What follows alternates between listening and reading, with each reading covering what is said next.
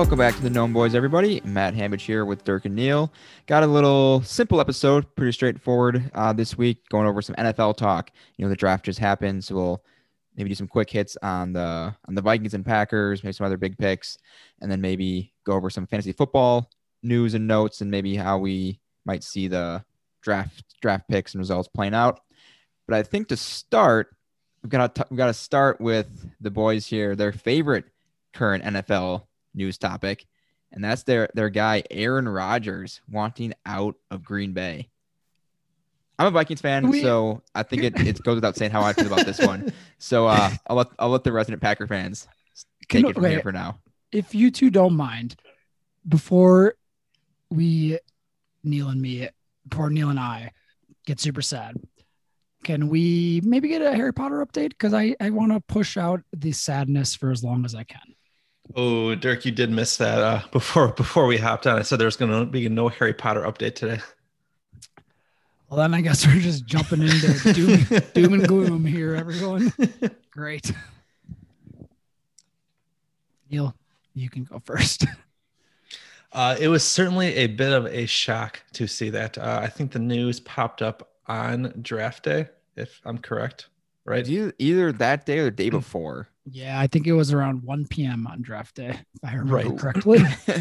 It was certainly a bit of a shock. I knew he's expressed and like made jabs at the Packers organization in the past about them not doing things that he saw fit.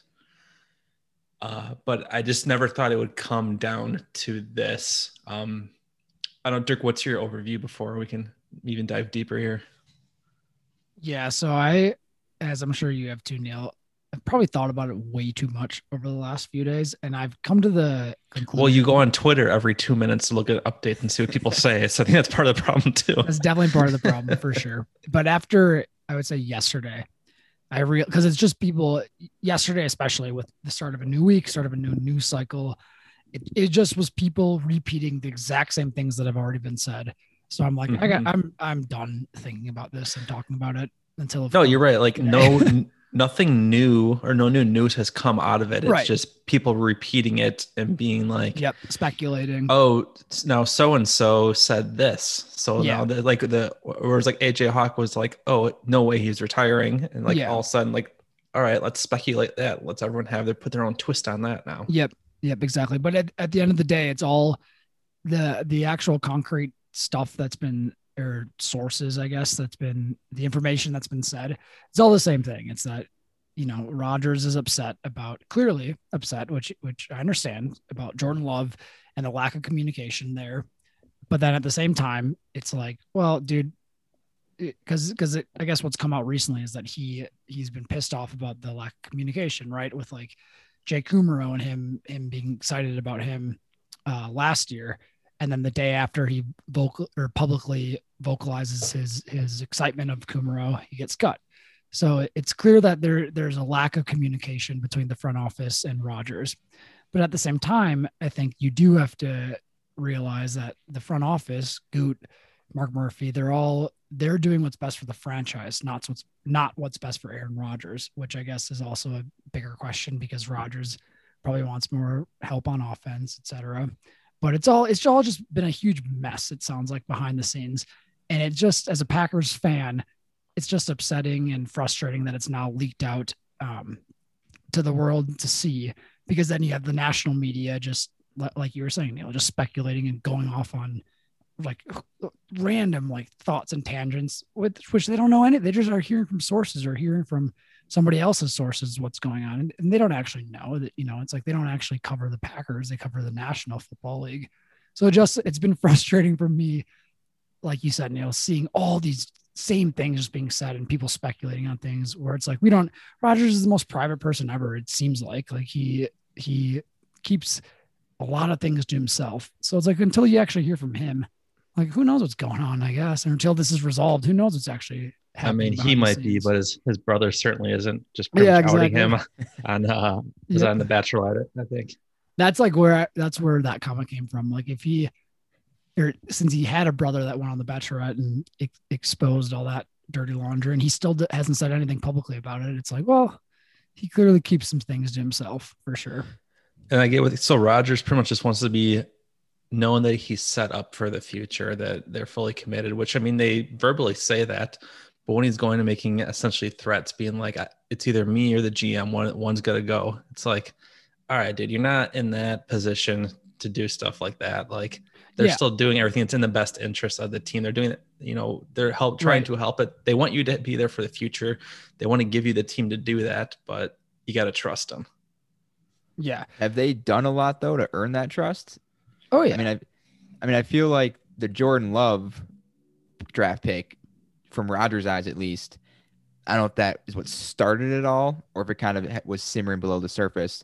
And then that kind of set him off at that point. And then he goes off and has one of the best, like, statistical years ever. If they would have, I guess, made him aware that that was happening, right? It wouldn't have been much bad blood. But from what it sounds like, he had no idea this was happening. He felt blindsided by it. I guess maybe betrayed in a way. And I think that's what kind of like cut him deep with that. Which then that aspect. Like if I put myself in his shoes with that, I understand that. Like you're drafting a guy, you're drafting quarterback in the first round that you traded up for. You're drafting my replacement. So I literally just watched you do that without you telling me.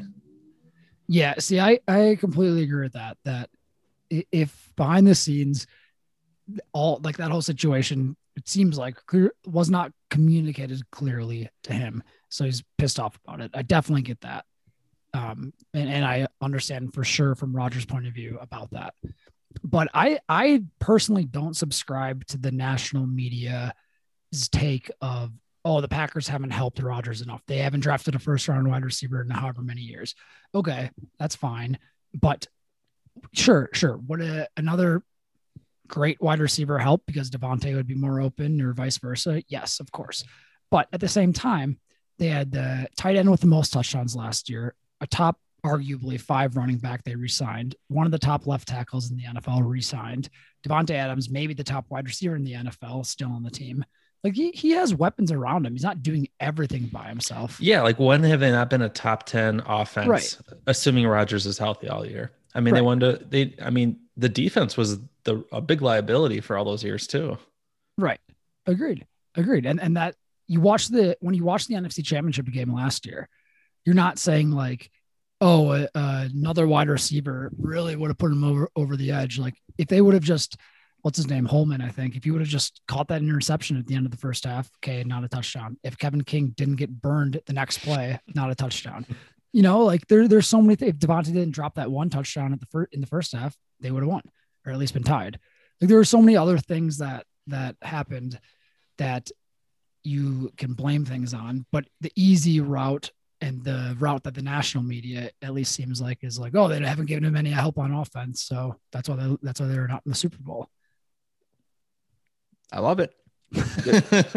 I mean, one of the saddest things about being a Vikings fan for 30 years is so many of our best moments have been moments like this.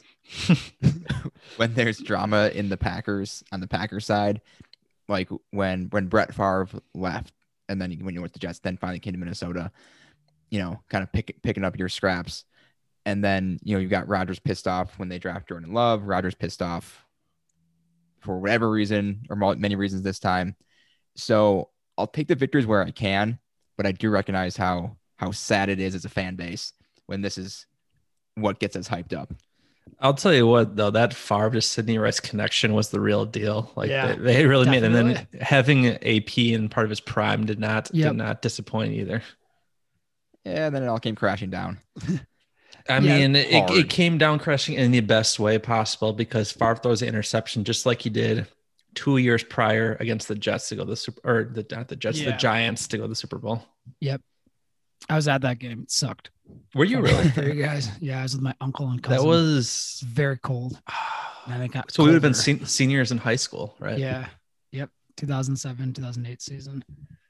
But yeah, I guess after my go ahead, Neil, and then I'll tell you my not to backtrack here, but what was the vibe like leaving that stadium after that game? Well, if I remember correctly, I think they kicked a field goal to tie it, right? Isn't that what happened? I believe the Packers were down, kicked a field goal to tie it. And then Favre got the ball. I want to say in overtime. I could be wrong. I could be. Yeah, we got it back, and then he threw an interception. And then I think it was at midfield, and the Packers, from what I remember, kicked a field goal to tie, got the ball. We're at midfield, and I was like, oh, this is perfect. Brett Favre, he's gonna gunslinger, man. He's gonna do it. I was thinking more of he's a veteran legend who has fourth quarter comebacks, has 2-minute drives. For the win. So I'm more on the side of oh, this is meant to be. He's getting old, he's going to get to a second Super or win a second Super Bowl, blah, blah, blah. But then he throws that pass, the interception. And it's oh shit, there's a Brett Favre gunslinger that everybody talks about. Probably similar to your feelings, Hambone, with the Vikings that game too. It was more the AP fumble for me. Yeah, no, that's fair. And the Saints literally trying to murder Brett Favre. That wasn't great either. That was quite interesting. I'm definitely not putting the full blame on the whole bounty gate of it all, But also not an exaggeration. Definitely played a part in it. Yeah. But that didn't cause Favre to throw one of his famous picks or AP to fumble at the worst possible time. Right. But I guess speaking of Brett Favre, so I was rambling. Neil asked a question I could have answered concisely, and my thoughts started to come out of the whole situation, but I guess to answer that question a little more concisely is I really do understand Rodgers' perspective on it all or point of view on it all. Cause it is similar to Favre. It's and I read some tweet, I think it was from Andrew Brandt who used to work for the Packers. He's a great follow on Twitter, whether you're a Packers fan or not, but he had a lot to do with contracts and things with the Packers back in the day and was a part of the Rodgers and Favre situation. And I believe it was him said that Favre's camp was basically do you know what it's like to come in every day and to be prepared, live in the moment, get ready for the next game, but also to be working with your clear replacement in Rodgers. That's incredibly hard. And then now it's Rodgers. It's the same thing happening with Rodgers, but not the difference there is that Favre, as everybody knows, going back and forth, retirement, all the wishy-washy stuff. Rodgers just he was the MVP of the league last year. So it's wait a second, I'm the best player in the NFL, but I'm also a placeholder in my own franchise. That clearly I would imagine weighs on him quite a bit. It would have to. Yeah. I don't see how it wouldn't. But then at the same time, I think Neil said earlier, I definitely appreciate the Packers looking towards the future and putting the franchise first. But then again, it's so hard because at the same time, it's well, one game away from the Super Bowl the last 2 years. God, maybe we did need somebody else on offense or on defense or whoever it was, and not Jordan Love in the first round last year. So it's all, and then it's all just people talking because Love hasn't even played a preseason snap yet. Who knows what they have in Love? It's all, it's such hopefully a nothing overall. Great. If I'm being, I think the best way to put it is we get both sides. Yeah, we think both sides are right and wrong at the same time. Yeah, exactly.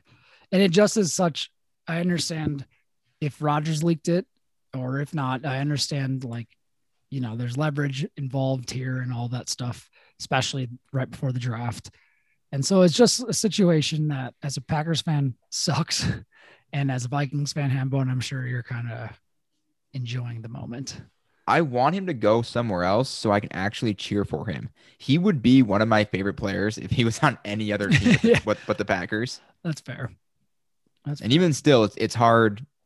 It's hard not to he's so good. He's so fun to watch that the rivalry is only just enough to stop me from actually rooting for him. Cause anytime they do well, it's bad for the Vikings. But yeah, if you went to Denver, which is obviously the strong rumor right now, that offense would be ridiculous. Yeah, I was potentially ridiculous with the receivers they have. Jerry Jeudy, Cortland Sutton coming back from injury, hopefully Noah Fant. And even Melvin Gordon, I think Melvin Gordon's 27, maybe, and he isn't. Oh man, Melvin Gordon might be on the way out. We'll touch base on that later, though. But I guess from a real football perspective, if you've got Melvin Gordon even at a 50-50 split with a competent rookie running back. And all those other weapons. That Denver offense could be something else. So speaking of that, Hambo, and Neil and I obviously are probably a little more invested in this situation than you. So we've been texting about it the last few days. What would be the deal as a Packers fan? It probably pains you to think about this, Hambone, but as a Packers fan or as just the Packers in general, put your cheese head on. Yeah, but love that, Neil. You look good in a cheese head, Hambone. But anyways, what would you take from the Broncos? Like what would get you to be like, all right, I'll trade Aaron Rodgers for that package? I think it kind of depends how you view Jordan Love. Like I doubt they would want. So if they go with the Broncos, they're not looking for Drew Lock or anybody to come back for like a backup quarterback in that deal. So they have to be rolling with Love as their starter. Well, Teddy and maybe for like a year. Teddy, sorry, side note. Yeah, Teddy seems like a placeholder. Like poor Teddy. Yeah, I just can't see them taking him unless he's like a throw-in player that Denver's like, we'll do this deal, but you gotta take Teddy too. And I guess now I haven't thought about this much, but thinking out loud, like that wouldn't be the worst, because if somebody gets hurt or if Jordan Love, if they really don't think he's ready, then whatever, just play Teddy, I guess, for the year. I feel like though, if they brought in Teddy Bridgewater and then didn't start Jordan Love, yeah, that says a lot. Even if it's the correct decision, yeah, it says a lot, and I can't see the fan base being happy with that. Yeah, if they're gonna trade Rodgers, they have to start Love.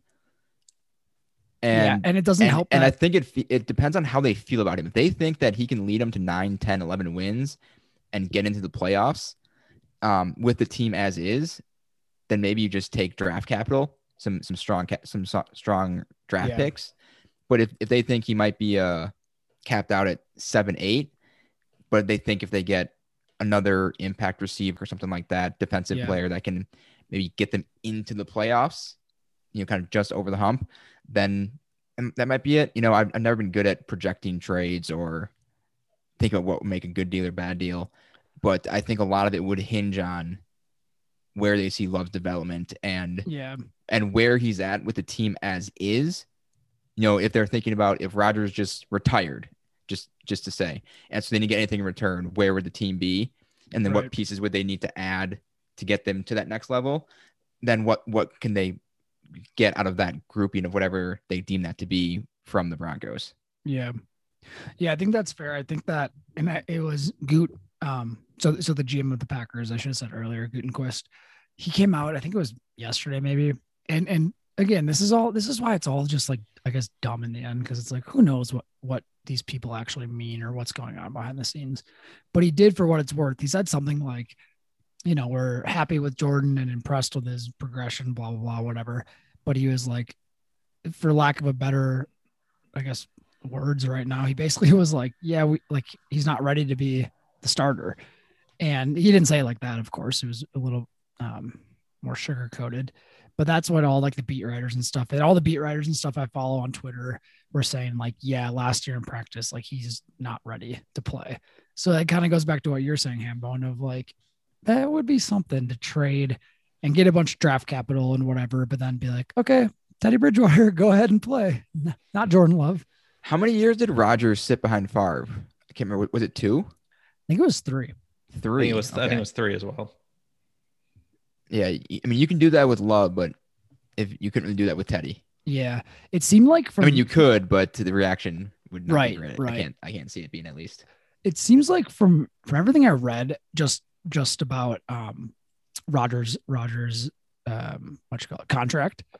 From everything I read, the plan seemed to be, or like quietly, the plan was, we'll give Rodgers last year and this year, and then we'll get rid of him or trade him or whatever else. Because there's something about like guarantees and whatever, that it worked out that after this coming season, getting rid of Rodgers or trading him, like the contract situation, that's how it worked out basically. And then you have Love sitting for 2 years and learning and progressing and things like that. And then clearly Rodgers is like, nope, I'm going to control this now. So, I mean, only to a point though, because it's not like it's not like this is his last season necessarily. Like, how many more years is his contract? Do they have a player option after this, something like that? Or is this now the last year? No, he has this. He's in his second year of four, but after this year, if I'm remembering correctly, it's like, I don't know if he has any more guaranteed money after this year. Okay. Something so, I mean, he can kind of control it, but only to a point. It's not like they either trade him now and get something in return or lose him in free agency after the season and get nothing. You know, well, no, because he's still under contract. Yeah, right. So he's under team control. Oh, yeah. So he, I mean, he has the leverage in saying he could just not play. Right. But he can't necessarily force his way out. Yeah. It's basically doing what Carson Palmer did years ago to the Bengals of like, yeah, Neil's nodding like he knows of like Carson Palmer, to his credit, he was like, yeah, don't care, not playing. And he just sat out until they traded him to the Raiders. And then with the whole Jeopardy thing, like everyone's speculating like, oh, we'll just go host Jeopardy and retire for a year and then be like, see ya. And then the Packers get nothing. So I don't know. It's a mess.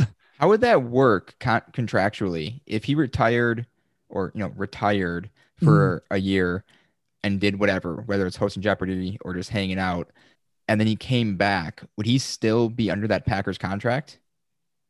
I believe it's 1 year that the Packers have the rights after you retire. So his move would be, I'm going to retire, and then next year he can go wherever. Is that right, Neil? Yeah, I'm not 100% sure because I know... Before the Colts, this is what came up before they made the trade this year. They reached out to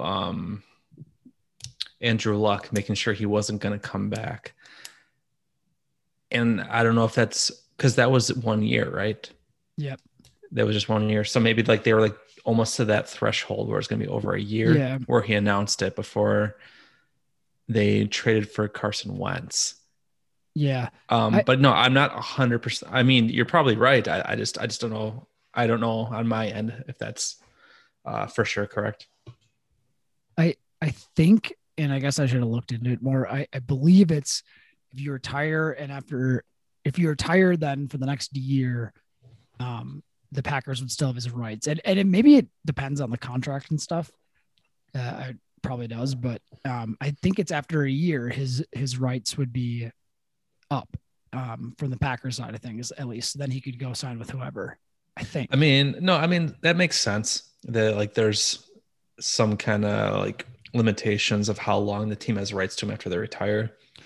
Yeah, I think there's something that I mean, can we think of any other player that's like retired and then come back besides Brett Favre? Gronk. Yeah, so was that more than a year? Or was it just 1 year and then he came back? It was just 1 year, right? Yeah. But I also don't remember what his contract was. If he was at the end of a contract and then retired, so then when he came back, it was free and clear, or if he had to clear anything. I don't remember how that worked, where he was at. But yeah, it would complicate things for sure. I mean, because not that contracts are super straightforward, at least to casual fans anyway. And you added something like this if you retire in the middle of a contract. Yeah, because I'd imagine there's a way, you know, for teams to protect themselves from that, because then it's like if I'm like even like 20, like if I'm Deshaun Watson, for example, take away all of his like legal like off the field issues, which is just terrible in and of itself. But take away that, if I'm him and I just signed a huge deal with the Texans, why wouldn't I just retire at 25 for a year, and then when I'm 26, I'm going to go sign with the Patriots or whoever. So there's got to be something for the teams to protect themselves from that, right? Well, don't you have to apply for reinstatement? Oh, yeah, that's true. So I don't know what the guidelines are on that, but I feel like if Watson is a great example for that, if he retired right now, it's clearly because of what's happening. And then if all his legal issues go away, then he comes back the next year. Yeah. And then he signs wherever he wants. Yeah, there'd have to be something, to protect the teams and to avoid the players just taking advantage of that. I don't know that many would, because I feel like you're losing a lot of goodwill doing that. But in the perfect storm of situations, maybe they would try it. But yeah, there's got to be. It comes up so rarely that there's got to be. That I just don't really know what the protocols are, but there's got to be something in there to protect the teams. All right, but I guess outside of Rodgers, You guys happy with the draft otherwise? For the Packers, I'm extremely happy. Yes. I think that. Agreed. And the problem here clearly is everything I was just saying about Rodgers and Love and whatever else. Like, the roster for this coming year, especially after the draft, at least I'd say, and hopefully Bakhtiari coming back somewhat soon. It's set up pretty well, I would say. But again, that hinges on Rodgers. And like, if Love, I don't think Love, at least right now, is going to bring the Packers to where Rodgers could obviously bring them this year. Right. I mean, with Rodgers, the Packers have to be the clear favorite at the very least for the division, if not one of the favorites in the NFC. And without Rodgers, you know, who knows? Yeah. The Vikings are probably the favorite at that point, because Kirk Cousins would somehow at that point be the best QB in the division, assuming Dalton is on track to start week one still. But even if he does, I can't see it lasting too long. Yeah, I agree. But it's not like Chicago is full of weapons for Fields to throw to. Obviously, Allen Robinson is incredible. But Anthony Miller, Darnell Mooney, they're serviceable, but they're not, you know, tier one receivers by any means. Yeah. And then the Lions, I mean, they went from Stafford to Goff, and Goff's got nobody to throw the ball to. I mean, they've got barely even a true wide receiver two on that roster right now. I'm a Packers fan, but I'm very concerned for Detroit and their fan base. So, like, what they have to watch this year. Like, their offense, I know people love the new head coach. Like, fans love the coach and his attitude and what he's trying to do with the team. Energetic. But unless a couple of these draft picks just smash expectations, and Goff is able to, kind of like Rodgers does with all of his non-Adams players, he makes them better by being Rodgers. Goff needs to do that with even lower quality players, most likely. So the Lions could be back to their heyday of their 0-16, 1-15 days. Unfortunately, you hate to see it. You hate to see professional teams, be that bad for that long, even if they are a division rival. It's just sad to see. Yeah. And I bought into the Tim Boyle fandom as a Packers backup, who is now the Lions backup. And there's a couple beat writers on the Packers that love him. And they legitimately, and of course it's biased, but they legitimately are like, I think it's going to be a bigger QB competition than people think, of Tim Boyle and Jared Goff, which that why I'm saying that is exactly what Neil said, or what I think my thoughts are the same as what Neil said, of if we're having a Tim Boyle, Jared Goff like debate already from some people, and of course it's the internet, but it just brings me to like, what's going on with the Lions, poor Lions fans. Oh, I mean, can you imagine bringing in Goff and that massive contract and then benching him for Tim Boyle? For Tim Boyle. Yeah. It's like, I mean, who knows? Maybe Tim Boyle will be the next Russell Wilson. I mean, if it's the right move, it's the right move, and you kind of have to do it. Right. But when you get that much money involved, right, it becomes hard to put that kind of player on the bench, even if it's the right choice. I mean, it's kind of like, this is far-fetched, of course, but it's kind of like Russell Wilson, you know, after who do they pay? Matt Flynn, another Packers quarterback. Seahawks pay Matt Flynn. And then they're like, well, Russell Wilson's the guy. We're going to actually start him. And clearly that, in hindsight, it worked out quite well, for sure. And I don't think Tim Boyle's that good, but that would be something. A lot of people out there were very confused by the move to put Russell to start right away, but it worked out just fine. I think definitely because they made back-to-back Super Bowls, right? Yeah, they I think they got blown out by the Broncos first. No, wait. I think they got blown out by the Broncos. No, they blew out the Broncos. Excuse me, yeah. And then, which started with a safety, if I remember. It was the first play of the game. Yeah, so it went way over Peyton's head, and yeah. But then they lost to the Patriots on the interception in the red zone, and Marshawn laughing afterward. Yeah, and then I was switching the Broncos into the Seahawks round, because then the next year is when Peyton the Broncos blew out the Panthers. Yeah. So I was Broncos get blown out. And then a couple seasons later, win. But yeah, like Russell, to his credit, he balled out. He knew what he was doing, for sure. All right, we want to talk a little fantasy football based on obviously a few months away still before the season begins, the new 18-week season, which will be interesting. But just based off of draft picks, maybe some good landing spots for rookies, which current players maybe had their spots solidified or put in jeopardy. Go over some of those. Yeah, let's pick a position. What do you want? What do you want to start with here? Let's do it. All right. I just kind of threw down in my notes, at least, players just as they came to mind. But running backs. Let's start with running backs because there were a few veterans that benefited for sure and got their spots heard. Yep. And some rookies that landed in some potentially good spots. First one I thought of was just kind of was Myles Gaskin with Miami, because Miami in general could be an offense to watch this season. You know, they get Will Fuller week 2. They've got Devontae Parker, Preston Williams, who have both flashed, Mike Gesicki, and then oh my gosh, I'm blanking. Who did they just get this year? Waddle. Yeah. Yep, Jalen Waddle. Love him. So I think the big question for the offense, at least, is whether or not Tua can take advantage of all the playmakers, because he was very much a dink and dunk type player last season. But Myles Gaskin, who kind of came out of nowhere, out of that mess of a Miami backfield, they didn't take a running back, so he's going into preseason at least as an RB1, and he put up very good numbers, pro real football and fantasy wise. You know, he was a big part of a couple of my teams that ended up doing well. So anyone who believed in Myles Gaskin has got to be breathing a sigh of relief that he is still that RB1, at least as of today. Yeah, there are a couple teams, actually. We can dive later into it, that didn't take a running back in the draft, which really helped the guys on the team. But yeah, like a guy like Myles Gaskin, if you had him in championship week of this last year, he really came out for you. I remember playing against him in one of my leagues, put up like 30-some points against me. I mean, so did Kamara, but that's another situation as well.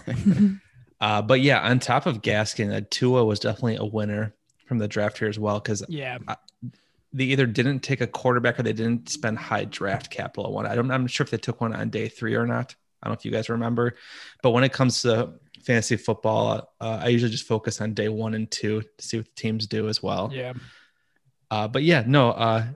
If you look at Gaskin and if you ever watch any of their games, he doesn't have a ton of those big plays, but he gets enough volume to keep churning, get the positive yards going, where he'll put out a nice day for you fantasy wise. And like you said, Hambage, just like NFL wise for the Dolphins. And maybe they saw that in him, and that's what they realized. Like, you know, we don't need someone right away here because running backs in general already have a short shelf life. So they realized they might have another year or two with Gaskin before they need to, you know, put a high draft capital on someone else. Yeah, and they've got Salvon Ahmed still, who got a couple of starts when Gaskin got hurt, and he was at very least serviceable. So if they think that, you know, whether it's a straight split or a 70-30 type with Gaskin and Ahmed, you know, they both proved or showed last year at least, you know, doing it one season is one thing, doing it consistently and back-to-back is another. But if they think they've got something with both of those guys, they were probably thrilled not to have to spend a draft pick on a running back, and we're able to address some of their needs. Yeah, I really think the Dolphins, after the draft especially too, were a huge winner. I mean, they were 10-6, I think, last year, right? I think so, yeah. Something like that. And I think that people, and maybe I just, I'm hoping for the best because I like Tua a lot, but I think people were pretty harsh on Tua in the end. Like he was just a rookie.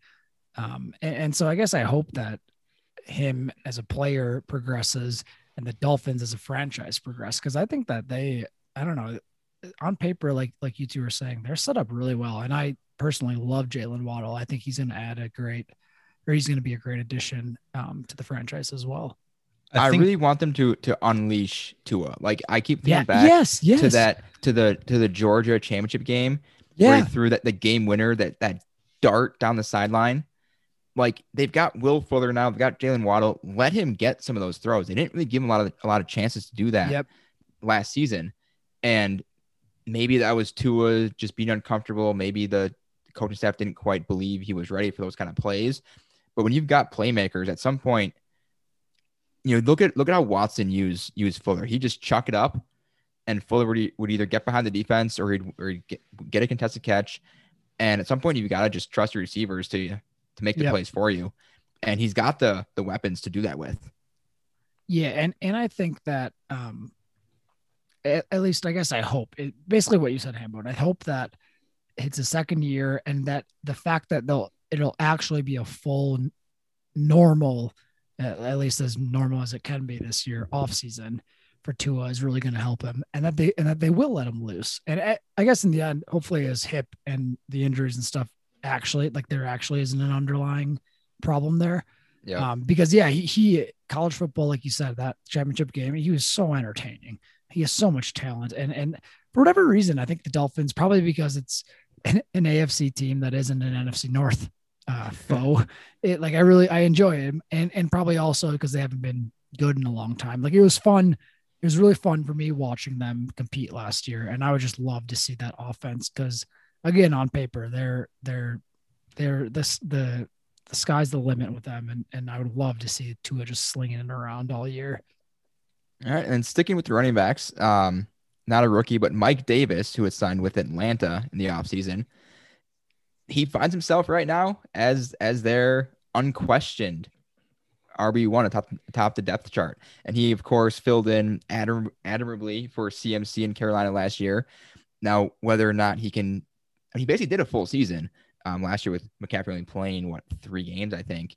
And I mean, he could be the focal part of the backfield of a potentially likely to be high-flying, ridiculous offense, because they also...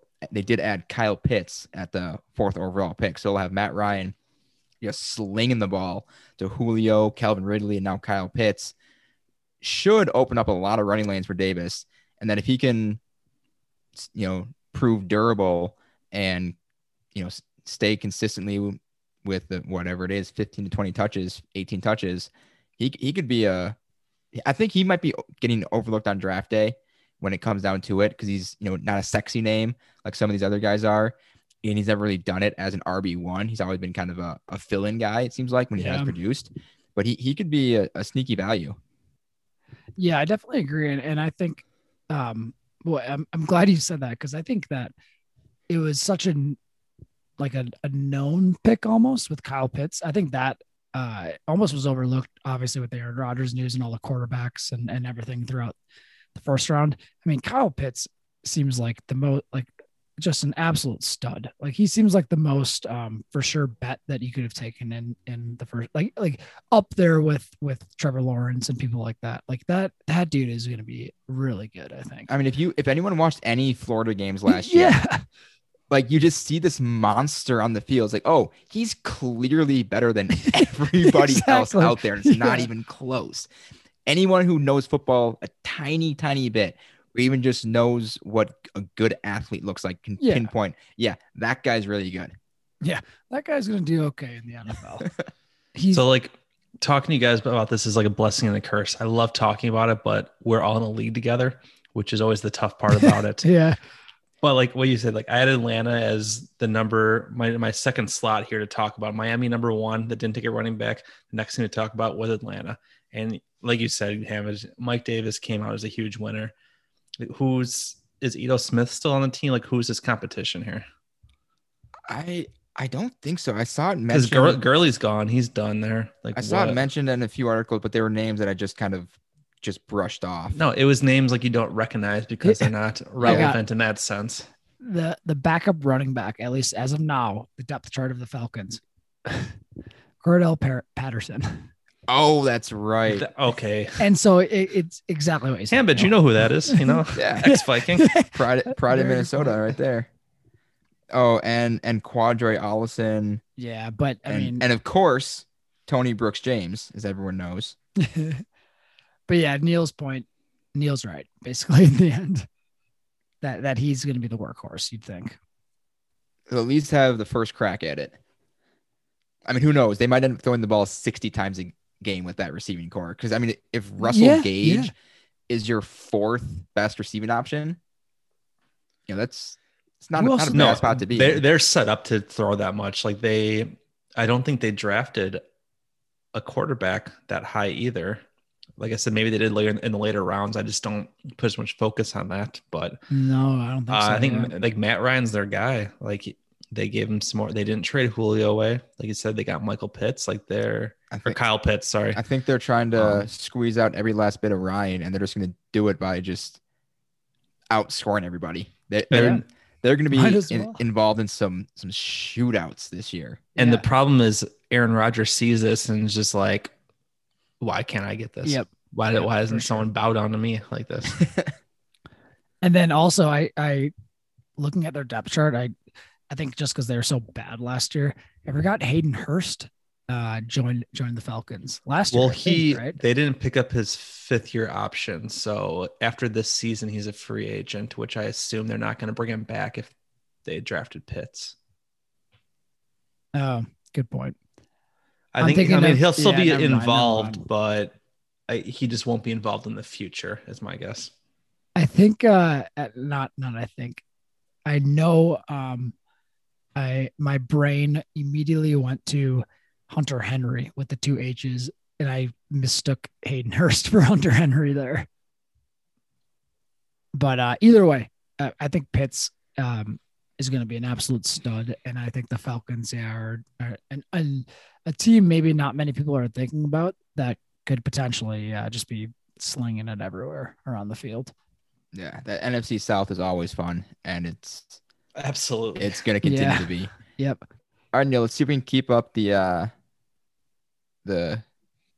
trend of just matching up 1-to-1 here. Who'd you have in team or player in your 3rd spot for running back to talk about? Oh. Are we sticking 2 teams that didn't draft a running back? I thought we were just going running backs in general. Did you have a 3rd one that didn't take one? Yeah, so I guess my 3rd one was Houston, which has a whole nother other problem. So Houston's gonna be terrible. So, okay, they signed Mark Ingram. Cool. And they have him and David Johnson splitting the load. Which, David Johnson, looking back on it, had one actual amazing year, and he's just living off of that. He had one transcendent year. Right. And a couple very solid. And then I think last year, he did good against Kansas City in week 1, national televised game. And then after that, it was like not much going on.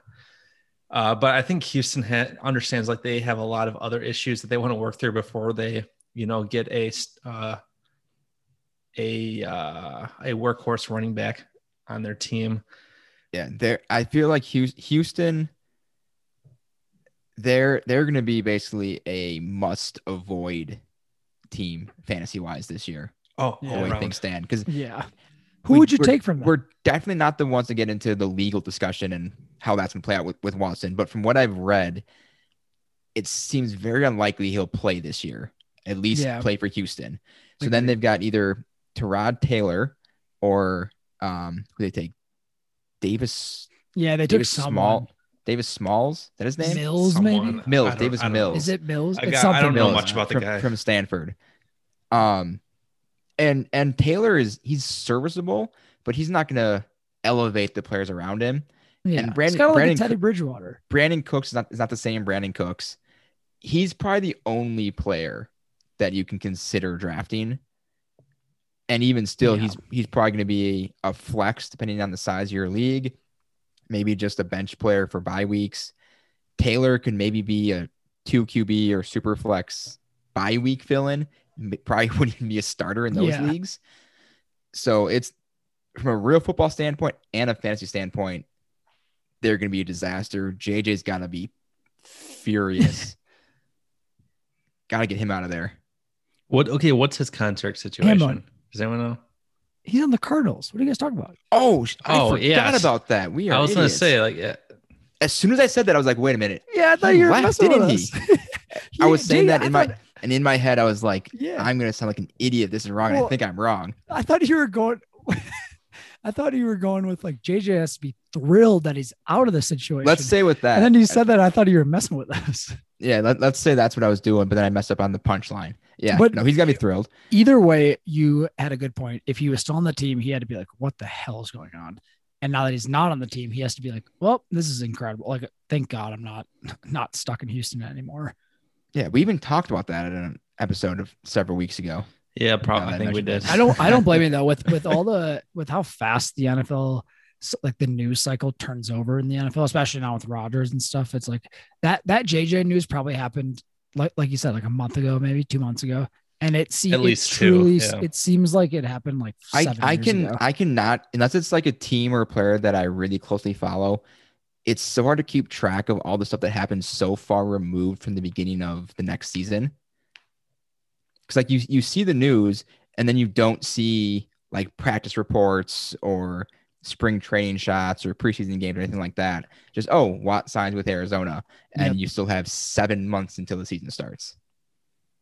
Just trying to make excuses to save face here. That's all. No, it's completely true. Like that story, when I'm thinking now of NFL news stories, that's not even close to breaking like the top five or whatever it might be.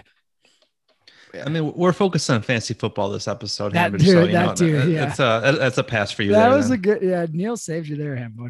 Appreciate the kindness, Neil. We don't play the individual defensive person. IDP guys. Yeah. Yep. Exactly. All right, Neil, should we go on to your guy, Najee Harris, going to Pittsburgh? Okay, I mean, what is there to hate about the guy? Like, he's going into Pittsburgh, who essentially got rid of their lead back, who is the team we were talking about, Arizona. He went there. No, I mean, it's just another Alabama running back coming into the league, and unlike a lot of Wisconsin running backs, Alabama running backs produce in the NFL as well. No, I mean, he's got the skill set for it. He doesn't have much competition. Like I said, he's got like no competition. Absolutely none. I know Big Ben only has so many more years there left. Once he's gone, it might make it more difficult for him. But the only, I guess, setback for him, I was reading up on it today, their offensive line, they lost a few key pieces. So Pouncey, right? Yeah, the line, that's probably the biggest concern. One. And then Big Ben, you know, if he gets hurt again, or if he doesn't have a great season again, he's got up and down last year. Mm-hmm. Then if teams don't necessarily respect the pass like they used to have to do with him, they maybe just stack the box. Yeah, like I think he's going to have the workload. It's just I don't know if he's necessarily going to have like the Ezekiel Elliott or the Saquon Barkley rookie year type of numbers here, but he'll be heavily involved and he'll get the workload. It's just a matter of what he's able to do with everything, with what he's given, I guess, on the front line there. Yeah. I mean, he'll have every opportunity. Yep. And you know, fantasy football, half the battle is just getting reps and getting touches. Mm-hmm. I mean, you can look at Melvin Gordon in San Diego. Yeah. Yep. He had some of the worst efficiency you'd ever see, but he'd get 100 yards and every single touchdown you can imagine because he just got the ball so much. I was just going to compare to, I guess, Josh Jacobs 2 years ago, his rookie year. I think it was similar, you know, where he got the full workload, but he never had these huge games, but he would have these games where he like 2 or 3 touchdowns and that would make up for everything then. And now it's similar to Melvin Gordon. He's not the most efficient guy, going to average over 100 yards, but he's going to have these big touchdown games because they're just going to keep feeding him, whether it takes 3 times to get in the end zone or not, until it happens. Yeah. If you're going to get 80 yards and a touchdown, doesn't matter if it comes on one carry or 30 from a fantasy perspective. It's all counts the same. Yeah. I think in the end, it comes down to what I think you said, Hambone, of if they're going to actually respect Big Ben throwing or not. Because I mean, he has the receivers, like Juju's back. Deontay Johnson broke out last year. He had a great year. And Claypool too. Like you'd imagine he's only going to get better coming into his second year. So like they have the receivers, Eric Ebron, right? Isn't that the tight end there? Yep. I think it is at least. But like they have people or Big Ben has people to throw to. So if they respect that, then you'd imagine that Harris will have some holes to run through and hopefully have a good year, but I guess we'll see. And they should have a good defense again, as always. Yeah, exactly. And so if they can every year they just seem to they can get a lead, and keep no matter what, or keep the game close. You know, that's always good from the running back side. Neil, as a Packers fan, hindsight, do you think we should have picked TJ Watt or? I guess. I mean, I wasn't expecting this question, but. Or maybe just let Kevin King give up that touchdown at the end of the first half. That was really demoralizing. I like that play. Hambage. Don't say that. All right, now how about I got a few backfields where the incumbents maybe aren't as happy after the draft. Mm-hmm. I'm looking at specifically Denver, Jacksonville, and San Francisco. I'm going to say Jacksonville is culprit number one with that situation. Yeah. God, James Robinson was my guy. You know, as soon as they took Etienne, you guys have seen The Godfather, right? Sure. Yep. Sure. Is that a actual sure? Or you have not seen it? Yes, I have seen it. So I'll watch it tonight if you really don't believe me. You're going to watch a 3-hour movie at this point? I don't believe you on that. I mean, I might break it up to tomorrow. But anyways. but the scene where Don Vito goes, look how they massacred my boy. That's what I thought of for poor James Robinson. Oh, yeah. Okay. After they took Travis. It's like, I was like, where are you going with this? Yeah. Okay. The dude just produced on a terrible team. Yep. Like, what were they? 1-15, still put up massive numbers as a running back. Not even all through the air, too. It wasn't like garbage time. It was some garbage time, you know, receptions and yards for that and touchdowns there. But a lot of it was on the ground. And that's tough to do when you're down quick every single game. Yeah. And I don't know if they were just doing a best player available or if Urban Meyer doesn't trust James Robinson or he actually wants to do this 3-headed running back attack, which sure, go off, Urban. Maybe it works for you. It sucks from a fantasy side of things. I was looking forward to getting James Robinson everywhere I could this year. Now I don't want anything to do with him. So James just poured his heart and soul into that team. Like, it's an undrafted rookie. He did everything he could. It was just the love of the game. He didn't have a big contract in front of him or anything. And I would find it hard to believe if Trevor Lawrence didn't play a factor into him, because where did Travis go to? Where did he go to school? I think he went to Clemson, if I'm remembering correctly. And where did Trevor go? I believe Clemson as well. Oh, weird. Good point, Neil. Anyways, I would find it hard to believe that didn't play a factor, and that Urban Meyer is saying that he would be a third down back while Carlos Hyde and James Robinson play a 1-2 punch. In what world is anyone going to believe that? Yeah. What? I mean, James Robinson was a perfectly serviceable pass catcher last year too. By himself. Yes. Like, he has a 3-down set. No one wants Carlos Hyde in fantasy football. He just, no one wants him in real football. Away. Yeah. Yeah. Although that was quite the shot. Was Meyer, did he coach? I can't remember what years they were. Did he overlap with Hyde at Ohio State? I think so. I think he had him. I don't know. Like, Carlos Hyde's been in the league for a while. I'm wondering if Meyer was still at Florida at that point. That's a good question. I want to say Carlos was drafted in like 13 or 14, maybe even earlier. But yeah, whatever it shakes out. I mean, Robinson and Etienne could by themselves be, you know, top 10, 12, 15 running backs if they didn't have each other as competition. Right.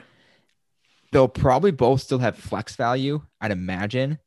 You know, they're going to, you know, Robinson has proven that he can produce in any game script. Etienne's got that obvious explosive, you know, playmaking ability. And if Lawrence is even a percentage of what they're hoping he'll be out of the gate, you know, they'll be in some games, they'll be scoring some points, and, you know, they'll both benefit from that. But it's going to be tough to trust either of them out of the gate. Yeah, I mean, they send some wide receivers here to kind of like scrap by. At least they didn't put any high capital at the wide receiver position either. And they've got I think they've got no tight end from a receiving standpoint, at least. Yeah, I can't even think who they were rolling with last year at tight end. I have no idea. While you're thinking about it, to back up, Urban Meyer became the head coach at Ohio State in the 2012 season, was his first one. and that was Carlos Hyde's junior year. So he had 2 years with him, 2012 and 13. Okay. And he had a great year, Carlos Hyde, 2013. So good, you two. Good minds with you two. Maybe that's what's going on. A lot of connections going down in Jacksonville. Yeah. Oh, yeah. But yeah, Jacksonville in general is going to be, obviously, any team that that's going to be started the number one pick in the draft is going to be intriguing to follow as the season goes along. But that'll be a good one. Within Denver, kind of alluded to earlier, Melvin Gordon was entrenched as a starter there. Philip Lindsay goes off to Houston, and then they draft Javonte Williams. So, we've seen two running backs be effective in fantasy before. A little better situation in Jacksonville because it's going to be two versus three. But still, not great for Melvin, especially as we talked about before, that he's not always been the most efficient back. I agree with that. I actually saw a tweet today from Monty Ball, ex-Badger as well, saying if the Broncos do land Rodgers and Melvin's there, Melvin's going to go off. And of course that's Badger to Badger, but it is regardless of Rodgers, it's an interesting, I guess, situation with Melvin Gordon, I'd say.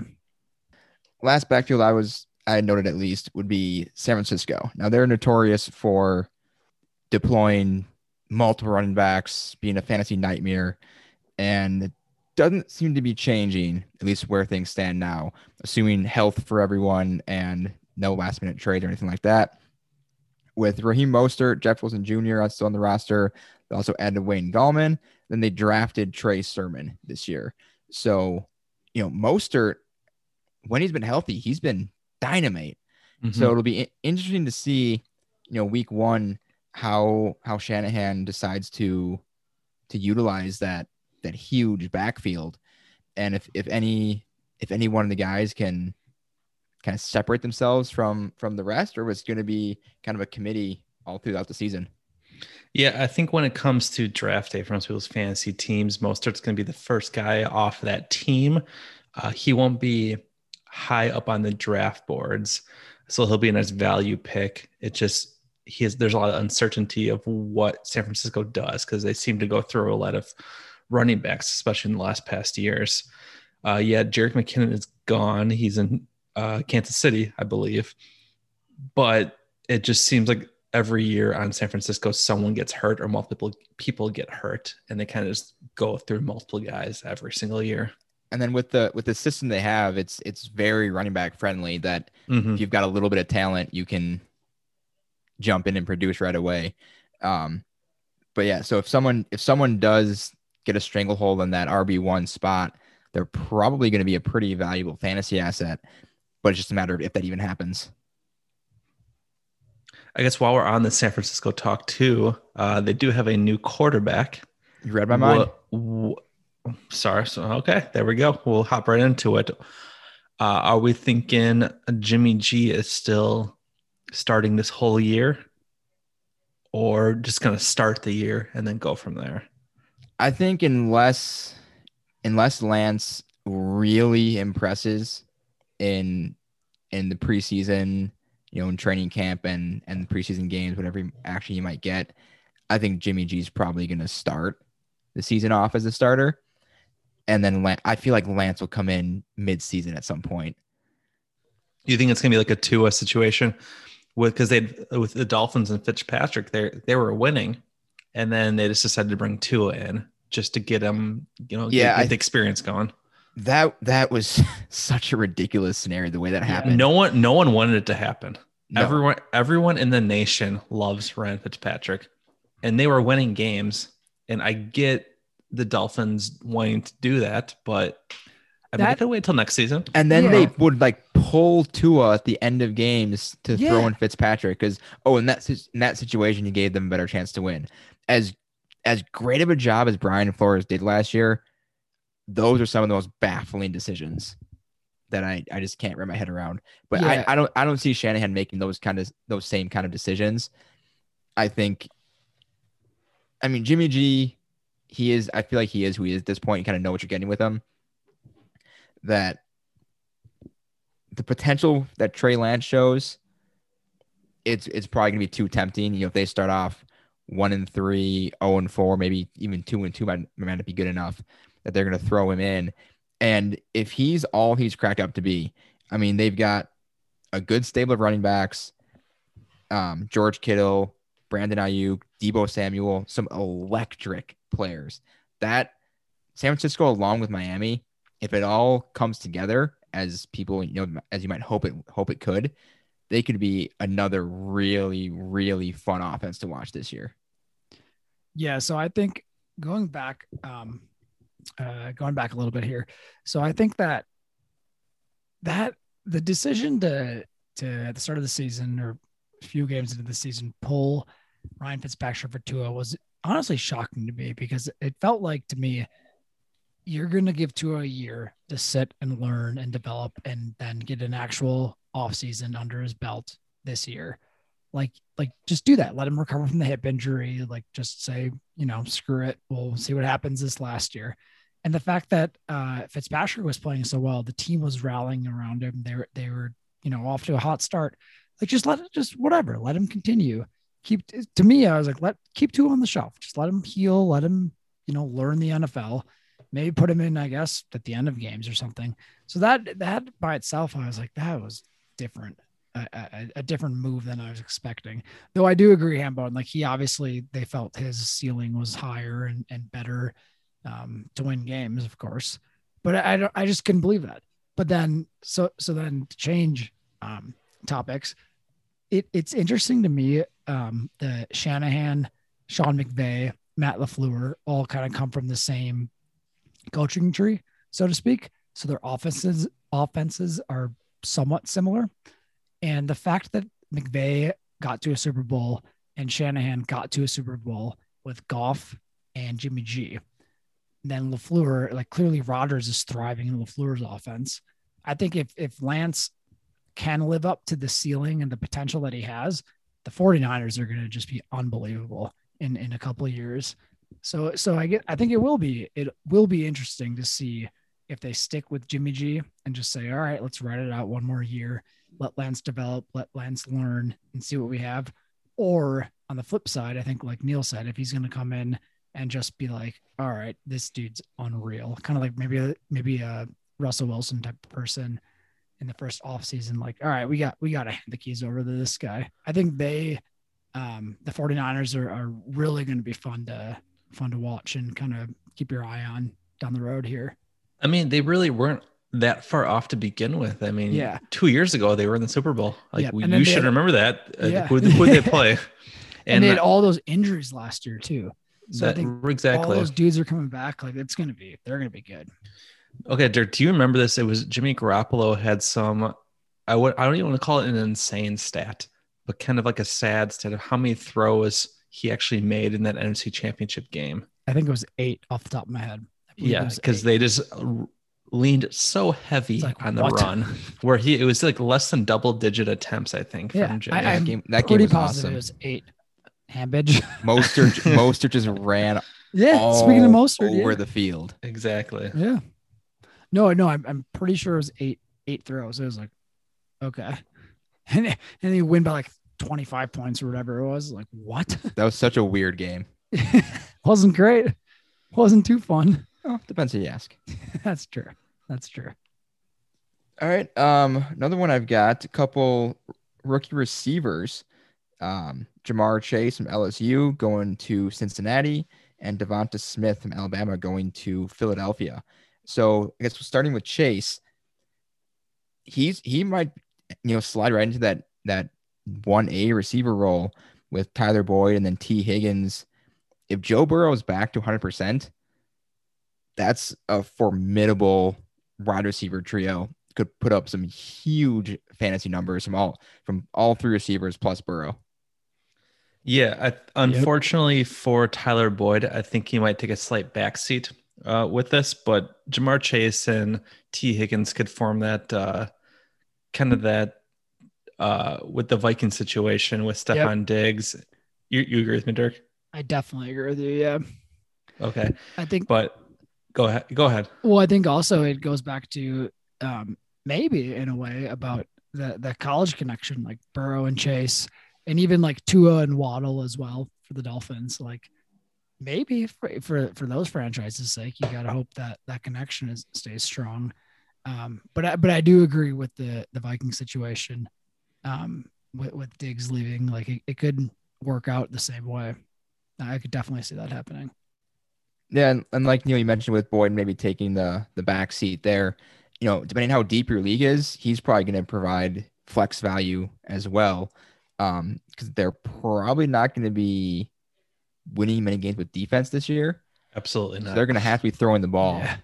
And if you've got it's not a slouch division either. And if you've got Joe Burrow throwing the ball to you, and you've got to be chasing points, and you've got defenses keyed in on Jamar Chase and T. Higgins, it should, or at least could, open up some holes for Boyd as well, who's proven to be a very good player, fantasy and otherwise. I think Chase and Higgins are probably going to be the top two options there for fantasy players, but Boyd will have value for sure. Definitely. And sorry to cut you off, Ammo, and I realized I didn't explain that well. I meant it in the same sense as Diggs leaving and Justin Jefferson, LSU receiver as well, just balling out this last year. I could for sure see that happening this year with Jamar Chase, another LSU receiver, having just a year that people, you know, I think people thought Jefferson was going to be a good player coming out of college, but not that good as his rookie year. And at least not that good that quickly. Right. And I could definitely see, assuming Burrow, you know, just doesn't get absolutely pancaked every single drop back this year, like last year, assuming that he has some time to throw, I think Chase could really kind of jump out quickly for the Bengals.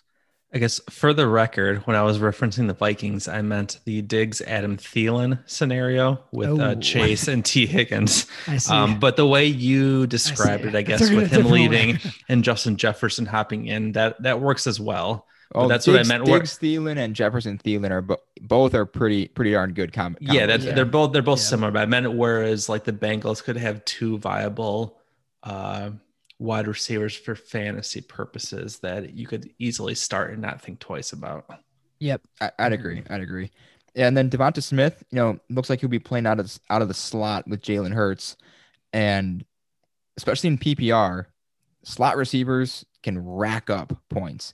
Because that's often the easiest spot, place to exploit in secondary. And Devonta Smith, I mean, if you just watched that championship game, the guy's incredible with what he can do after the catch and with the ball in his hands. So if he's getting 7, 8, 9 targets a game, you know, not even just for a rookie receiver, he could be very valuable, you know, set and forget starter. Week in, week out, maybe not right away, but I could definitely see him developing into that as the season goes along. Mm-hmm. And that just helps Hurts as well. You know, he fantasy wise, when you're a running quarterback, obviously it elevates your floor way higher and obviously increases your ceiling by a good chunk too. And he kind of did it with some lacking weapons last year. Now, so giving him a top tier talent, it should unlock Jalen Hurts. I think he could be maybe a surprise top 5 QB potentially when it's all said and done. Yeah, Jalen's one of those candidates to make that next tier step, kind of like Lamar Jackson 2 years ago. We had Kyler Murray this year. He's just one of those candidates to make that one. He has the rushing ability as well, which also seems to definitely play a big factor in the fantasy football area as well. Yeah. But yeah, just getting him those weapons as well, like with Devontae, it definitely will make a big factor. Yeah, I'm really interested. The one thing I'll say about that is I'm interested to see how Jalen Reagor and Devontae Smith work together, because they both are just extremely talented, but they're both tiny. You know, they're both small. On the smaller side for receivers. With that being said, again, they both are so talented. You think it would be okay in the end. But it's just interesting. I guess also double slots.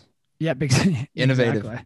Do it. And from a Packers fan point of view, like I know the Packers value like those bigger lengthy kind of receivers, but kind of like you just said, Hamo, they haven't really had a legit slot threat since Randall Cobb left. So it's going to be interesting. I love both those guys. So it's going to be a fun year for them. Hopefully, you think, especially if Hurts can break out. All right. Well, that cleaned up my list. Any other players or teams you guys had you wanted to cover? Dirk, you go first. I have one question / scenario, I guess, for you two.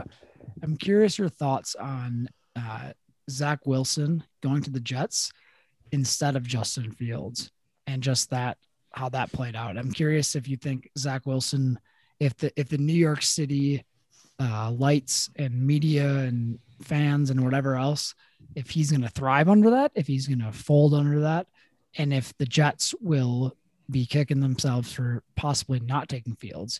Because all things considered, it seemed like, and we have no idea what's going to happen, of course, but it seemed like Fields for a long time was the consensus number 2 pick.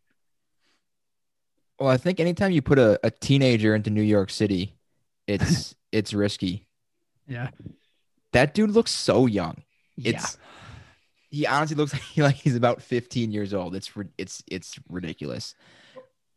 But how many years did he have at BYU? I think 2. I don't know for sure. Because isn't that college football? You have to play 2 years. You have to be out of high school for 3 years. Okay. So a lot of players will redshirt, play 2, and go to the second place. I think that's what happened with him. But even so, like you said, he looks like he's came straight from senior year of high school. Yeah, it's ridiculous. But yeah, that's an interesting point to talk about, because I'm not, like many, I didn't get to see a lot of Zach Wilson play last couple of years because, being in BYU, they play a lot of West Coast, play a lot of late night games.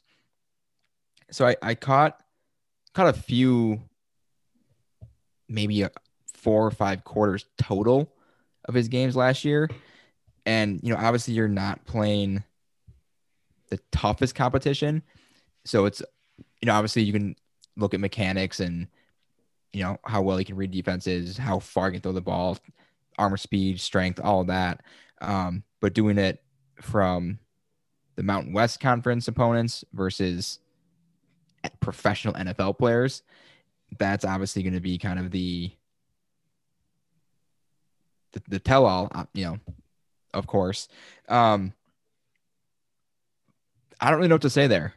I personally probably would have taken the guy from the Big Ten just because, the track record is there and the competition level is a little bit higher. But I don't know.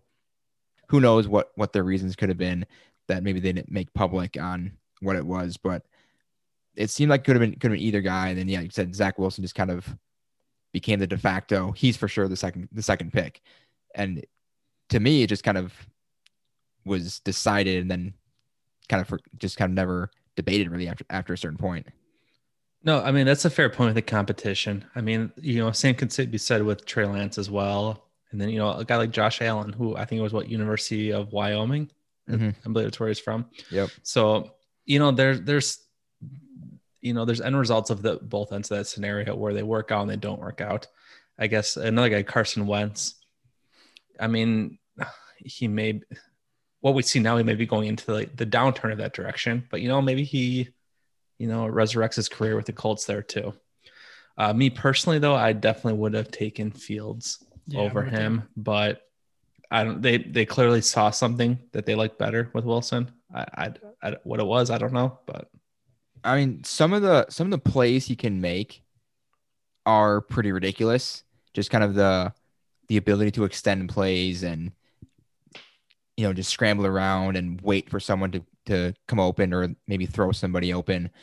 And so if that can translate to the pro level, not saying that he's going to be Mahomes, but it's kind of Mahomes like in some of the stuff he's able to pull off. So maybe they think that kind of natural instinct can be coached up a little bit and developed into a pro game. But I think the thing is he's got nobody to throw the ball to. Yeah. So I mean, you can extend plays all you want. You can make tight throws and all day long. But if they got Corey Davis, I mean, he had a great season last year, but that was anyone's going to benefit from having AJ Brown on the other side of the field. No, I think everyone wrote Corey Davis off the map until last year. So I think he made out. You know, he was always that. Well, and Derrick on Henry, that list too. Of players to break out every single. Well, he year. Was a first. He was a first round wide receiver. Yeah, he was like the so number 5 pick or something, wasn't he? He was very high up there, so it was always expected of him to do so. And the fact that he didn't put those numbers up, everyone wrote him off. But like, if he would have been drafted, you know, in the 3rd round, no one would have thought about it. Like, oh, he's doing what he's supposed to be doing as a 3rd round wide receiver. Yeah. Well, yeah, and like you said, once like you both said, once he kind of got some other people for defenses to think about, like Derrick Henry, brought, like, you know, he had it wasn't just him. Whereas now it's gonna be him and a rookie quarterback. So we'll see what happens. But yeah, I guess my thoughts, I'm kind of with Neil. I think I would have adjusted Justin Fields. And why it's all interesting to me is because I felt like Fields up until maybe like 2 months ago was exactly what you said, Hambone. He was like, all right, it's going to go Trevor Lawrence and Fields number 2. We'll see what happens after that. And then for whatever reason, maybe a month and a half, 2 months ago, it was like, oh, actually Zach Wilson's going number 2. And like those, I mean, it's the combine, so there's no rushers, there's no pads on. Yeah, I remember a couple clips on Twitter I saw. It's like, yeah, he kind of looks like Mahomes. He's thrown it incredibly well. And of course, we're three of us who aren't even beat writers or NFL insiders talking about this. We have no idea what's going to happen, but it is. I think that storyline by itself is going to be interesting because it did seem like it was Wilson or Fields number 2. And the other one was going to drop down to the Broncos or the Bears or whatever it was. So I think that those two, I think it's going to be kind of fun to look back on differently, but sort of similarly to Mahomes, Watson, and our boy Mitch Trubisky, NFC North. I would love to revisit the episode we did. I mean, maybe it was like 2 months ago, I think, where we made our quarterback predictions. I'm pretty sure I had – what did I have the Jets doing? I think they had them trading for Deshaun Watson, if I remember correctly. Oh, it's hard to remember that, but and I also remember I had the Panthers were in the mix somewhere. That one didn't age very well. Oh no, it aged very poorly. Also, I looked it up, and so Wilson, we all were kind of on the right mindset here. He didn't redshirt in the end. He played his freshman year in 2018 for BYU, so he played 3 years in the end. But same mindset or same sort of mindset of he could have redshirted, I suppose, but he's was a junior this last year, and we'll see what happens for the Jets. Probably not a lot of good. Hambone. I mean, unless he is going to be Mahomes out of the gate, there it's nothing against him. And it's even just, Mahomes sat too. There's really nothing firm to work with. I mean, I'd say going to 6-10 would probably be a success. Sure. I mean, I think if they're going to be looking for him to make consistent strides. Yeah. Throughout the season, you know, is he significantly better from week 1 to week 18? Yeah. And that's how they're going to have to evaluate how the season went, because it's not going to be based on wins or playoffs unless something really clicks or goes way wrong in that division. Yeah. It seems to me, at least on paper, the Mahomes comparison on paper again is a little closer to Fields, where like he got picked last out of these top quarterbacks this year. And he potentially is going to sit for a year behind a veteran quarterback that isn't going to be around, like Alex. It had to be Alex Smith, right? For the Chiefs. Yep. And then Andy Dalton potentially for the Bears. And then next year, he's going to just take the league by storm. I super, super, super, super hope I'm wrong, because I do not want that to happen to the Bears, but I could definitely see that happening. With you there, 100%. Any last points to go over before we finish out with Hey Hambage here? Yeah, one more quick one, which we didn't touch on. We touched on the Packers draft, but your thoughts on the Vikings draft? We did not touch on that. I'm happy. We addressed the positions we needed to address. We had so many picks. I wouldn't have minded seeing us try to maybe trade up for a quarterback, but there's really only the the three or four that you would want. So it might have been a little out of the question. I know there's some talk coming out in the last few days that we were maybe trying to see if Fields was going to keep dropping. I might have taken him if he did fall, but that definitely was probably a bit of a pipe dream. But I think they did inquire about trading up. Now, I don't know. I think it was Courtney Cronin, the ESPN beat reporter for the Vikings, that reported that they asked about trading up to see what it would take, but didn't necessarily say which teams they spoke to. But, you know, we got some line help, got some defensive help. We'll see what happens. You know, I think we're probably just by default going to finish second in the division. And then if Rodgers does get traded or sits out, we'll probably be the favorite just as is. And because Kirk Cousins will shockingly be the best QB in that division at that point. But yeah, we got took a first round lineman who's people seem to like as a pick, some linebacker help, some secondary help. Pretty happy. Yeah. You know, no, I mean, there were no real flashy picks, but that's not really what we needed. We didn't, you know, we've got Jefferson, we've got Cook, we've got Thielen, you know, Irv Smith could break out. So we've got some pieces. So we didn't not like we needed to be looking for a stud receiver or anything like that to kind of push over the top. Yeah. We just kind of had to solidify some holes there a little bit. And I think we're on the way to doing that. So we'll see how it shakes out come week one. Yeah, you did grab some pieces early that were needed. You did grab also a quarterback early as well. Oh yeah. I guess what Kellen I know. Mond. Yeah. What do you think? So he's a 4-year starter, I think, at Texas A&M as well. What are your thoughts on him? Was he Robert Griffin III thinks he could surprise some people. So take that as you will. Do you know what he was, second or third? He was pretty early. Third. Right? Third. Yeah, we didn't have a second round pick. He was third round. Okay. The third QBs are so weird. Obviously, if you take one in the first round, you're expecting them to start within 1, 2, 3 seasons, probably, depending on your current situation. And any QB after that, it just kind of like feels like a hope and a prayer, pretty much. Like Tom Brady going in the sixth round is just an anomaly. That's not going to happen. Yeah. You know, Russell Wilson going in the third even is kind of rare to have someone drafted then become as good as he has turned out to be. Agree. So if he becomes anything more than a backup, it's probably going to be a surprise. But you never know. You know, the different reports have said, you know, he's got some of the skills and the tools that just kind of hasn't all coalesced together. So if he gets thrown into a position where he's got to play, whether, you know, it's Cousins gets hurt or whatever the case may be, Cousins just is terrible and we need to make a change. It sounds like there's potential there, but no one's really banking on it turning into a solid, you know, top level starter in the league. I guess as a Vikings fan, because like you said, there's no guarantee of what he'll be. Are you hoping it's kind of the next successor of Kirk Cousins? I mean, they're two totally different type of quarterbacks as well.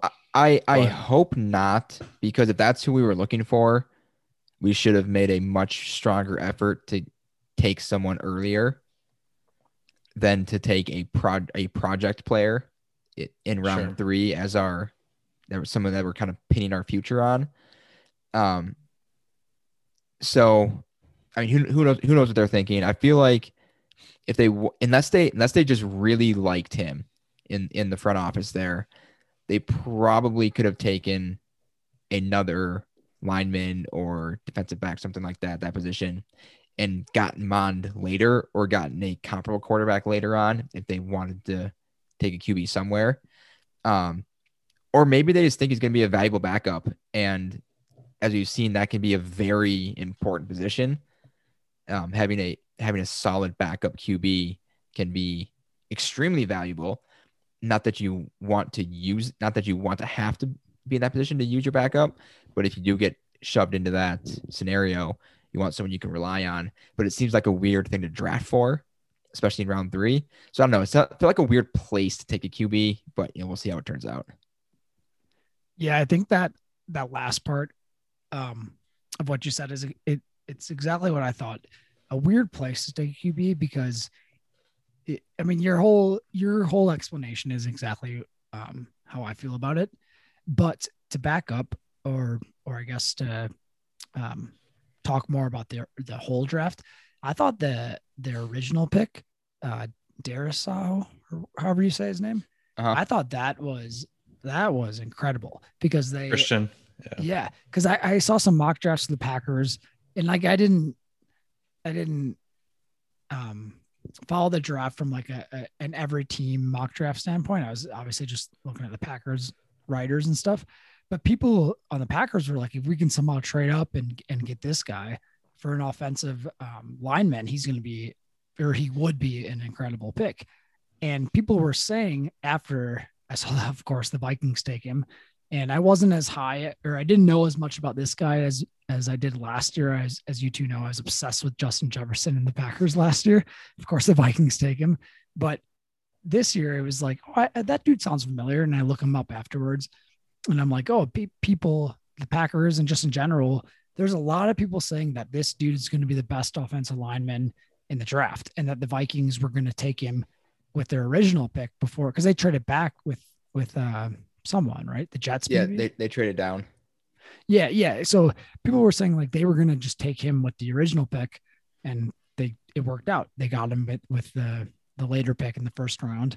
And so I think that by itself, my long-winded explanation now, that by itself, that answer or that pick is, I think that's great, because I think that you saw Mahomes, the most talented quarterback in the NFL right now.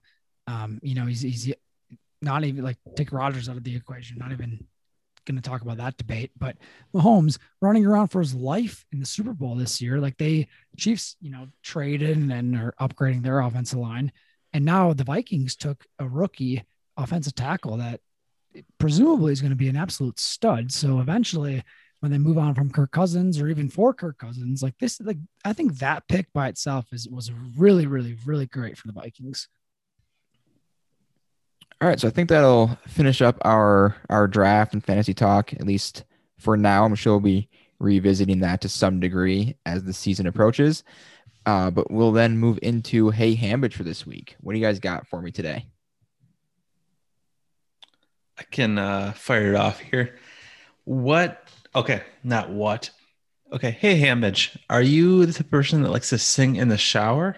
Oh. If yes, is there a certain song that is number one on your list to sing in the shower? Or maybe you're a hummer in the shower. Great question. Typically not a singer in the shower. That's all you got? Yeah. What? Yeah. I'm more of just a deep thinker. Like what are you doing in there?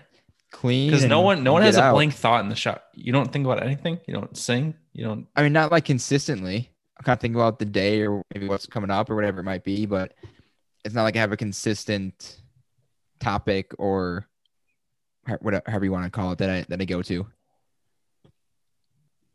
Are you messing with us? I am not. You don't ever like maybe put like a song on your phone, or bring your computer in or anything in the shower and listen to some tunes?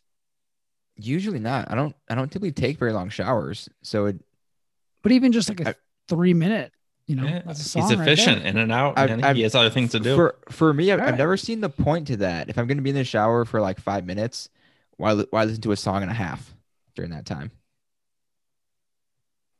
That's just me though. Yeah, sure. You take a 1.5 minute showers. That's not even close to what I said. He said that's song and a half. Oh, I just heard the half part. My bad. Regardless, I would disagree with that. One song in the shower, Hamon. If you're especially like back, you know, hindsight's 2020, but back when you're like 22, you know, getting ready for the night, you got to turn up a little bit in the shower.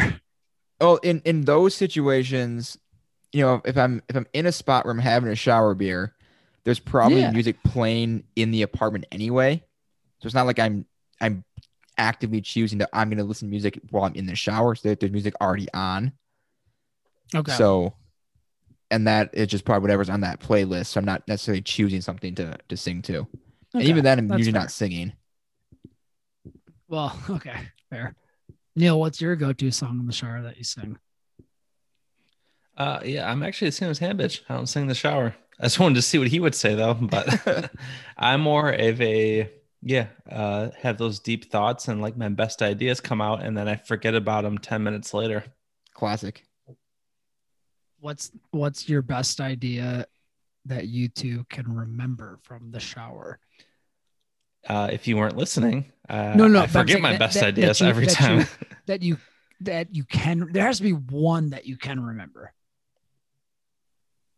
Wow. Talk about anticlimactic. Unbelievable. There's a Reddit sub called Shower Thoughts that people type in their best ideas, I think. Can't say I've really gone to it too much, but maybe cut this part out, Hambone. We'll see. All right, Dirk, let's move on to yours. Hey, Hambone. Yep. What's your favorite sandwich? Can I count like takeout, like sub sandwiches? I'm talking your go-to. Oh, I would love a sandwich right now. The one sandwich that is always hitting. That you know when you need a sandwich, you're like, that one is going to be good. Well, I don't eat a lot of sandwiches at home. That's fair. But that you know, but on a Wednesday for lunch or whatever, like, I need a sandwich. I'm getting this. I mean, chicken salad. You can never go wrong with chicken salad. BLT with no tomato. There we go. All right. Wait a second. What? Yeah, just a little BL. What are you talking about, Hambone? I don't like tomato. But give me that bacon, lettuce, mayo, and you're golden. Okay. Okay. Continue. Actually, I just had a sandwich for dinner tonight. Was it just a piece of bread and some? Yeah, you just say you don't usually have sandwiches. Yeah, well, you have for dinner tonight. I don't eat a lot. It's a lot of conflicting information we have going on. This is the first sandwich I've eaten at home. Oh, besides yesterday, probably and the day before. Probably over. Oh, what a coincidence! Outside of like Jersey Mike's and Firehouse, those type of sandwiches that I so you eat sandwiches a lot at home. I don't like make sandwiches at home. This is the first one I made in easily over a year. Was it a BLT? Hold the BLT, add some mayo, and just some bread and mayo on it? No, it was... Just kidding. That was rude. It was some salami, prosciutto, and bacon, some provolone cheese, that pesto, sounds tasty, Hambone. And some cilantro. That sounds incredible. Did you make it? There you go. I did. I would love... Neil, let's put that on the menu. Maybe we need a Hambone sandwich. Did you side little a 1A question here? Yes. Yes, I have a 1B. Did you eat it full? Did you cut down the middle or cut the eggnog? Oh, good question. I did not cut the sandwich. You just ate it full. That's fair. Yeah. Interesting. Now 1B. What is your favorite condiment for a sandwich? Definitely not tomato. Well, it's also not a condiment. So let me rephrase. It's a topping. Well, yeah. Poor choice of. Let me rephrase. Well, actually, I do take it back. I want to know your favorite condiment, but I also want to know your favorite topping, which is definitely not a tomato. Favorite condiment. I like pesto a lot. It doesn't go with everything, but it's very good. Agree. Mayo, you can really put on anything. It's pretty universal.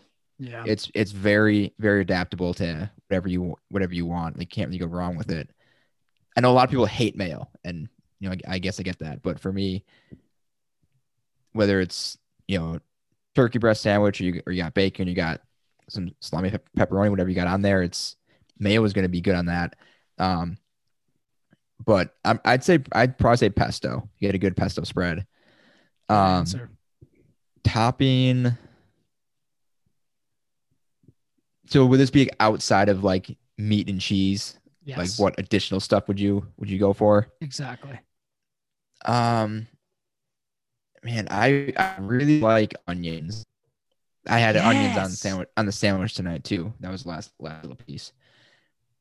Onions, big fan of raw. I agree. They're delicious. It's a great addition to any type of sandwich. Yep. Yeah, I went through a stretch. I would be about 15 or so, maybe 12 to 15, where I would, anytime I went somewhere like a sandwich place or someplace, I would get extra onions. Fuck yeah. Good job. Oh, that's nice. I mean, I feel like a lot of times when you're, I guess, in that age or even younger, it's usually like all the kids like hate onions type of thing. Yeah. You just order an extra one time. Yeah, they're delicious. All right, my second and last one. It is kind of a 1A, 1B follow-up question here. Okay. What is your favorite gas station / convenience store snack? And what also is your go-to road trip snack? Okay. Convenience store.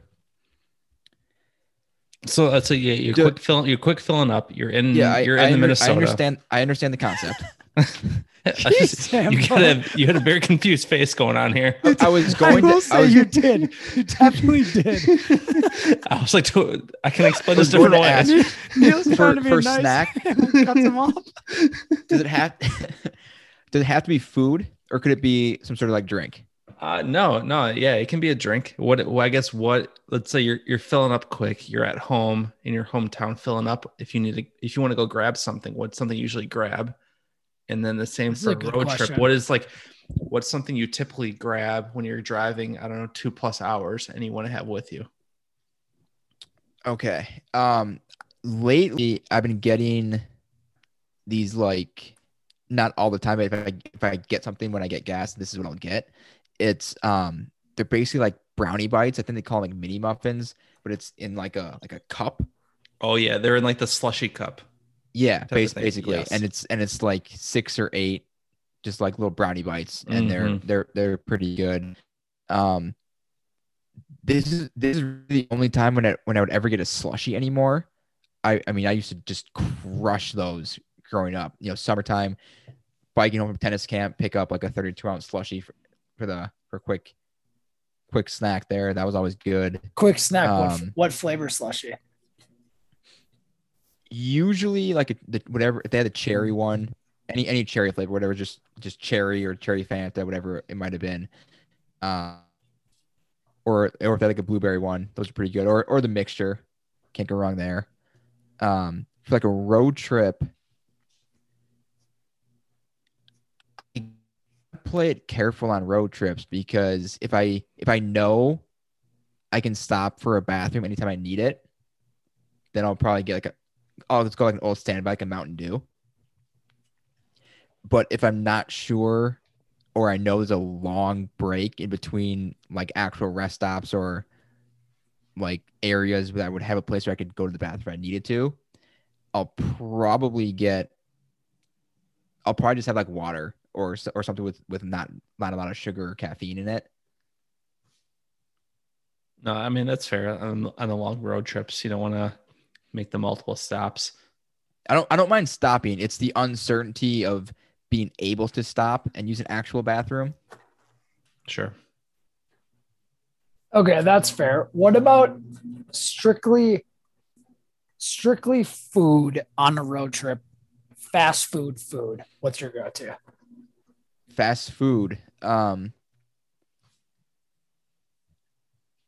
usually get whatever's close when I get hungry. Now, if I have choices, so like I don't eat a lot of McDonald's. I think it's very overrated. But if I'm driving somewhere and I need to eat, and that's the only place, or it's that or other places that I don't like as much. I'll go to McDonald's, you know, just fine.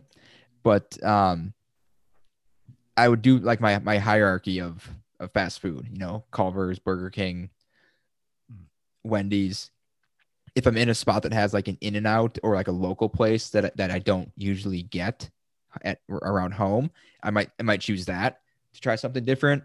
I'll go to A&W if that's out somewhere, because if there's one at the Mall of America, but it's not super convenient to pick up food to go there necessarily. So if that's in the area where I'm driving, I'll usually go there just because I rarely eat it. But there's no like special road trip place that I go that I wouldn't otherwise go to. Okay. That's fair. All right. Well, that'll do us for Hey Hambit, which will then, of course, close out the episode. If you're not subscribed, be sure to hit that subscription button anywhere you listen to podcasts, Spotify, Apple, Stitcher, anywhere you listen to podcasts, we're there. You can follow us on Twitter and Instagram at GnomeBoysPod. For Dirk and Neil, this is Matt Hambidge, and we'll see you all next time.